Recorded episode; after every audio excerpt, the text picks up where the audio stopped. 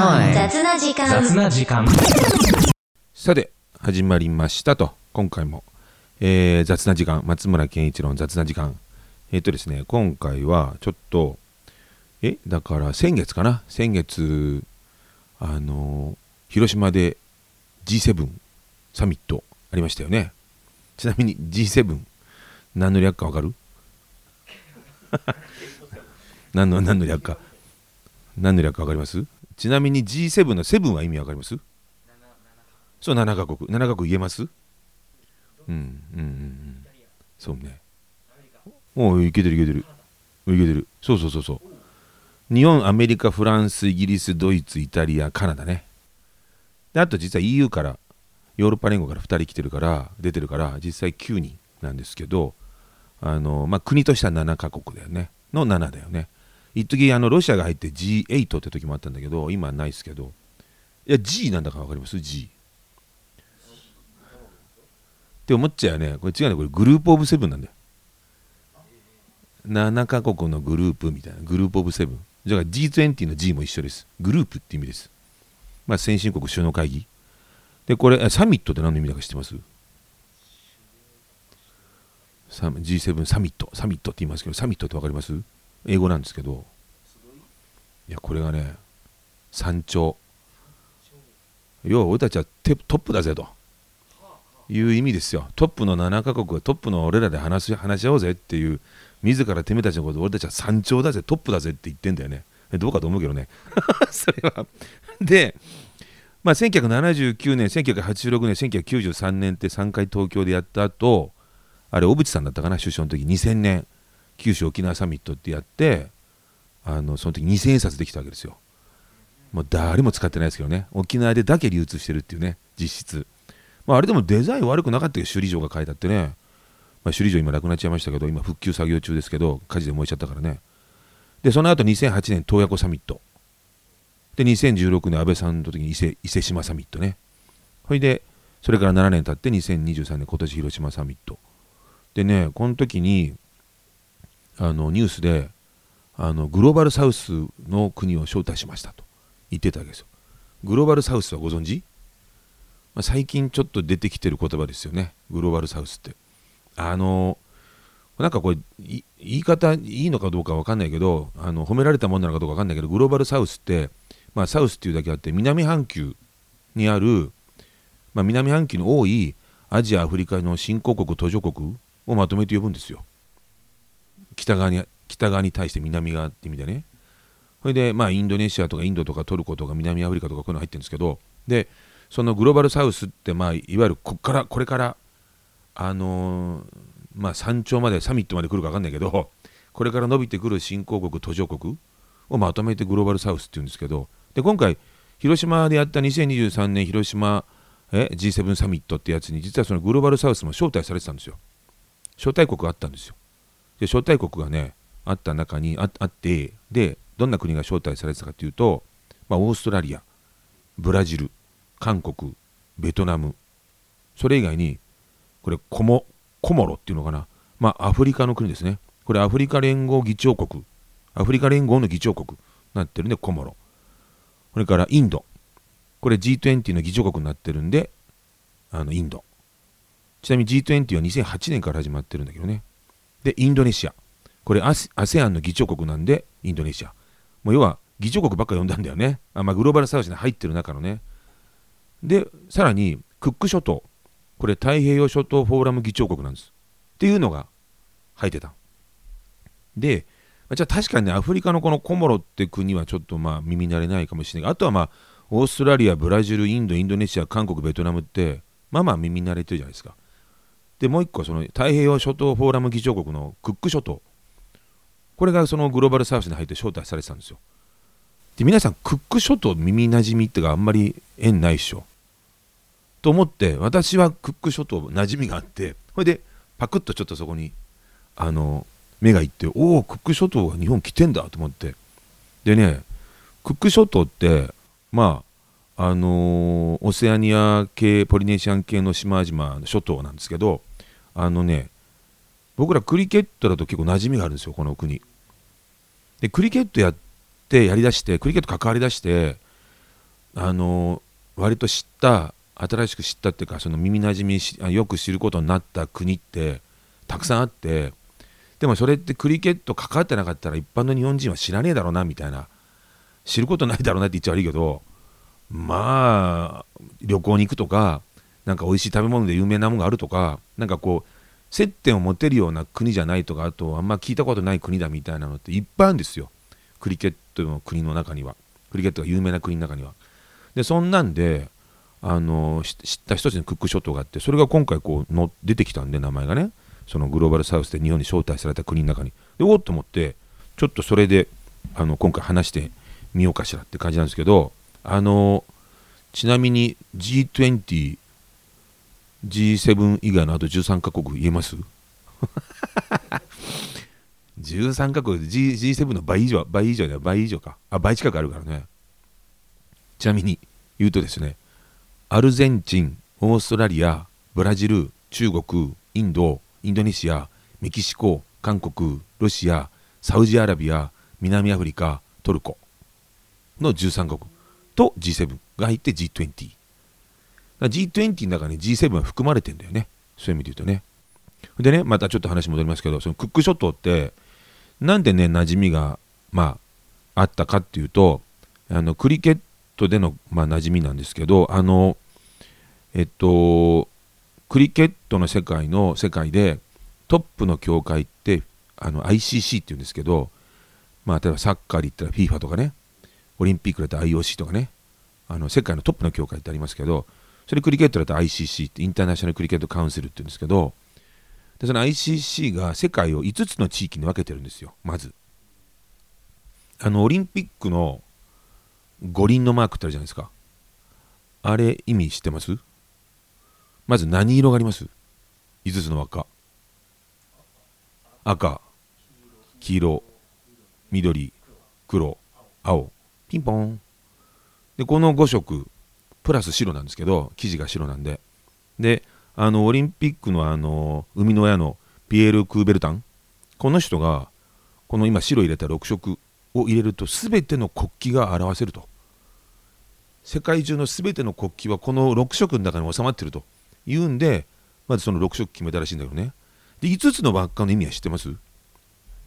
あそうそうそう。大陸。5大陸。で5大陸言えます？5大陸言えます。めっちゃ有名なところヨーロッパ、まあ、発祥オリンピック発祥のヨーロッパアメリカアフリカアジアオセアニア。この5大陸なんですよ。でクリケットも同じように世界を5つに分けてんですよ。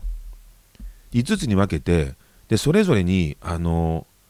言ってみればですね横綱の国がいるんですよ。この間のお相撲の話じゃないけどもう絶対陥落しない一度横綱になったらもうあの大関は起こっちゃうけどお相撲の世界でいうと横綱はもうあの陥落しないってその、えー、番付が変わらないもう横綱っていう地位の国がいるんですよ。5つの地域にね。でその5つの地域っていうのがクリケットで分けてる5つの地域っていうのがまあ、あのオリンピックの五輪じゃないけどまずヨーロッパからアメリカアフリカアジア。でオリンピックの場合はあとオセアニアになってるけどクリケットの場合はオセアニアの、まあ、オセアニアも含めてなんだけどヨーロッパアメリカアフリカアジアと残り EAP って言うんですよ。英語で言うとイーストアジアパシフィックって言ってまあ環太平洋地域みたいな、まあ、オセアニアとあのパシフィック諸島系。で日本は実はアジアじゃなくてこの EAP に入ってるんですよ。アジアっていうのはちょっとね上の方南アジアというか日本よりもちょっと地図地図でいうと上の方の国の方が多くてアジアが。で日本は日本より下の要するにオーストラリアニュージーランドあの辺の国とワンセットで EAP のこっちのリージョンに入ってるのね。っていうのがあってでまあちょっとオリンピックの五輪とは違うけどクリケットも5つの地域ヨーロッパアメリカアフリカアジア EAP って分けててこのイーストアジアのパシフィック、まあ、環太平洋地域に分けててでこの各分けられた地域の中で、まあ、予選大会があったり交流大会があったりとかするわけねでそのちなみにですね、えー、そのクリケットを5つに分けた各リージョン各地域に今言った横綱の国がいるんですよ。これテストカントリーって言うんですけどテスト国って言うんですけどでまあヨーロッパはじゃあ誰がいるかっていうと、まあ、なんて言ったってイングランド。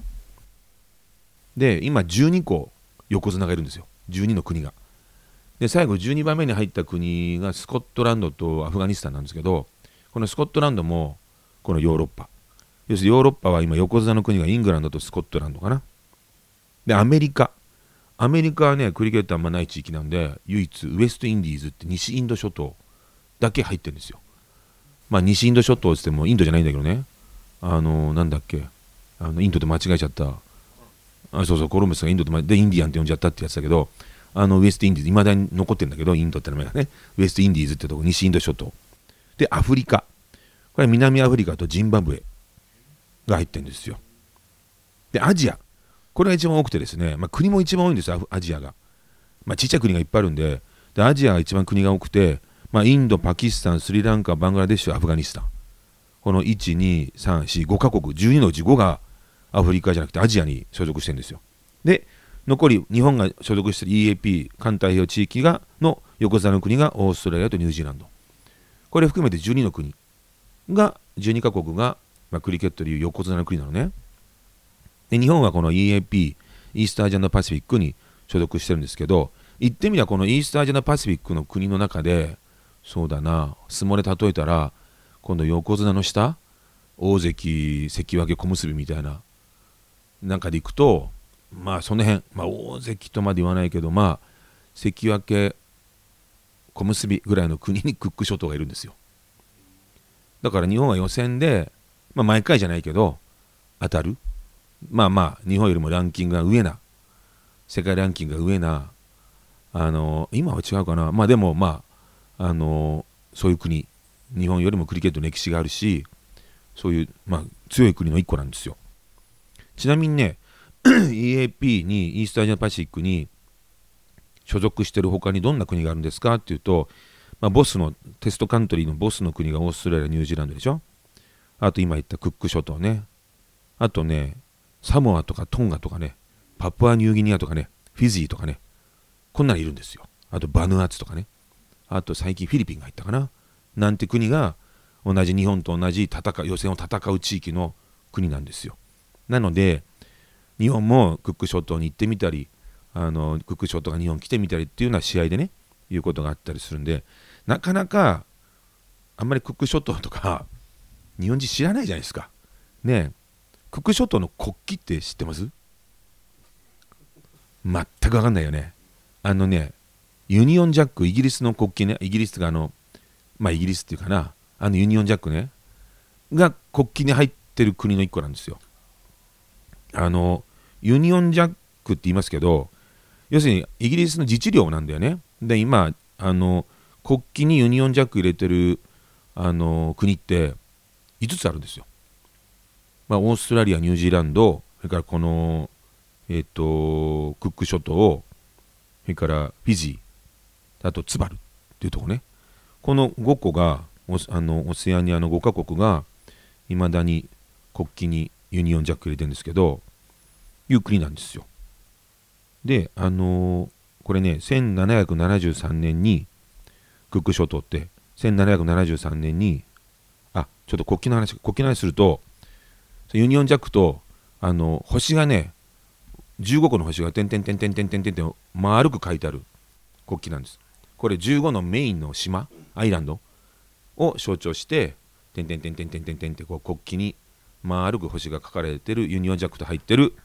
国があの国旗があのクック諸島の国旗でねこれ1773年にキャプテンクックが上陸したことによって、まあ、クック諸島って名前がついたんですよ絶対もともと名前あったはずだけどねもうあの世界のありがち話で、まあ、イギリスが、まあ、上陸したことによってクック諸島の名前になっちゃいましたとキャプテンクックはご存知？メルボルンとか行くとですね、キャプテンクックの小屋とかね、あったりするんですけど、キャプテンクックの話するとまた話長くなるからだけど、まあ、有名な人ですよ。あの、クック船長。あの、ピーターパン出てくるフック船長とは違うからね。似てますけど。ピーターパンに出てくるフック船長ってあの、手が鍵型になってる、あの海賊。あれじゃないですけど、まあでももしかしたら、あの、語源はそこから来てるかもしんないけど、あのまあそのキャプテンクックが探してあ、見つけた上陸したことによってクック諸島って名前になったんですけどねでねクック諸島ってまあ、もともとマオリマオリ族マオリのあの島でしてマオリってご存知？あのニュージーランドのもともとの民族ですよね。で一番有名なところだとあのラグビーのオールブラックス。オールブラックスが試合するときにハッカって言って頑張って頑張ってってあの大声叫んでやるパフォーマンス。あれがあのマオリの部族のあの踊りなんだよね。あのあれがマオリなんですけどであのクック諸島もあのマオリ族がもともといた、まあ、マオリ語と今英語が公用語ですけどあとフランス語も公用語らしいけどなんてなってる国。なんですよ。まあこんなマニアックな国の話しないわな。実はあんまりな。まあでもそうやってねクリケットやってると実はねあのそういったあのあんまり馴染みのない国のこと知っちゃうぞみたいなことがありまして。それでちょっとね今回ねあの、えー、なんだっけサミットの広島サミットのグローバルサウスの招待国でクック諸島って名前があったんでおと思ってちょっとはあの喋ってみたんですけど実はそんな感じで。まああの同じリージョンのあのなんだっけえっとイースターアジアンパシフィックってとこだと今言ったサムアだトンガだフィジーだバヌアツだっていう国が同じなんですけどでもクリケット全般に行くとやっぱりものすごく国やってるのでで僕らからするとねさっき言った横綱の国